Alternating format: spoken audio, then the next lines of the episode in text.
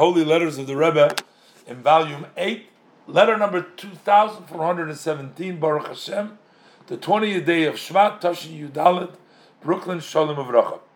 So we don't see the beginning over here, but apparently I see from the letter uh, they were asking the Rebbe about a shidduch. And the Rebbe was sort of, uh, I don't know, maybe it's a letter that we read before, maybe we can sort of connect it, I don't know.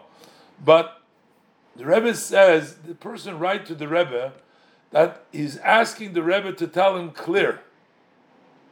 Yes or no? the Rebbe don't know. So the Rebbe says it is known the uh, the instructions. How do you conduct yourself in these matters?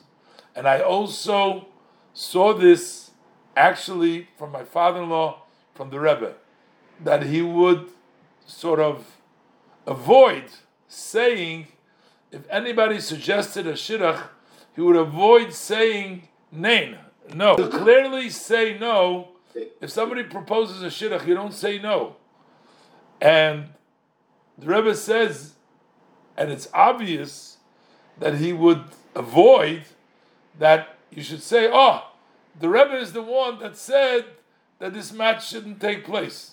And that this he should be the one that is breaking up the shidduch.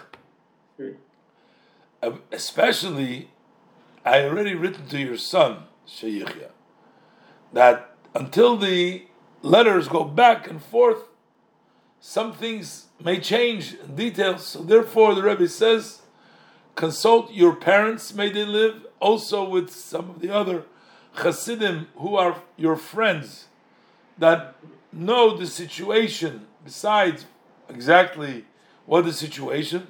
May the blessed Hashem give your advisors the proper idea how to decide.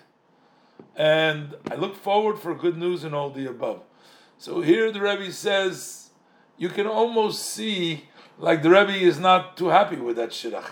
But the Rebbe says, you uh, avoid, you slip away, avoid saying no to that. And I don't want my name to be, I'm the one that said no. And there's other, but the bottom line, Rebbe says, ask the people, and whatever they'll decide, let them decide. In other words, don't pin the blame and say, that's not that's not the way it's done.